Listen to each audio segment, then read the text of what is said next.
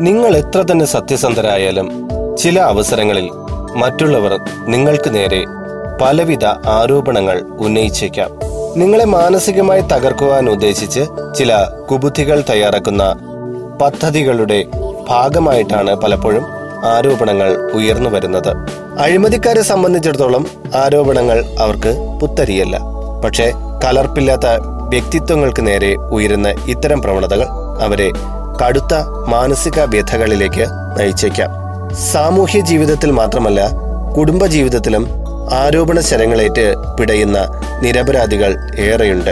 പറയാത്ത കാര്യം പറഞ്ഞു എന്ന ആരോപണവും ചെയ്യാത്ത കുറ്റം ചെയ്തു എന്ന തരത്തിലുള്ള ആരോപണവും ഏൽക്കുന്ന വ്യക്തി വളരെയധികം മനോവിഷമത്തിലേക്ക് ആഴ്ന്നു പോകാറുണ്ട്.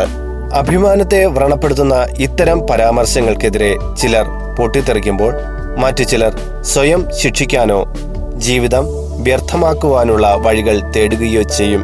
ശരിക്കും പറഞ്ഞാൽ ഒരു വ്യക്തി ആരോപിക്കുന്ന കുറ്റങ്ങളിൽ നിങ്ങൾക്ക് യാതൊരുവിധ പങ്കുമില്ലെങ്കിൽ അത് വെറും ആരോപണമായി ഒതുങ്ങുകയുള്ളൂ എന്ന വാസ്തവമാണ് നിങ്ങൾ ആദ്യം മനസ്സിലാക്കേണ്ടത്.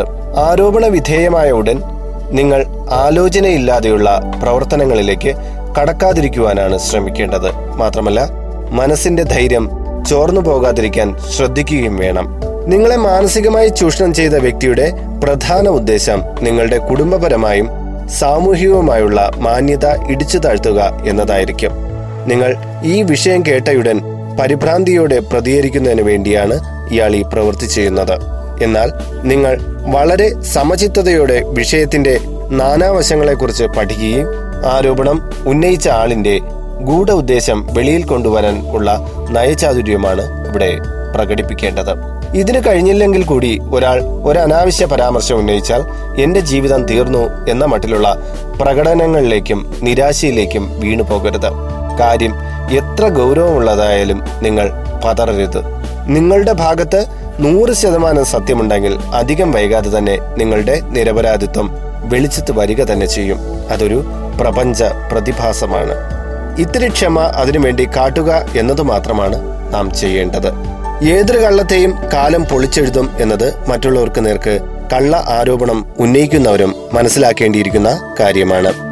ഇന്ന് നിങ്ങൾ ഒരാളെ കുറ്റമുനയിൽ നിർത്തിയാൽ നാളെ നിങ്ങൾ ആയിരം കുന്തമുനകൾക്ക് മുകളിൽ കിടക്കേണ്ടി വരുമെന്ന സത്യം ഉള്ളിൽ എപ്പോഴും നിറഞ്ഞു നിൽക്കേണ്ടത് അത്യാവശ്യമാണ്.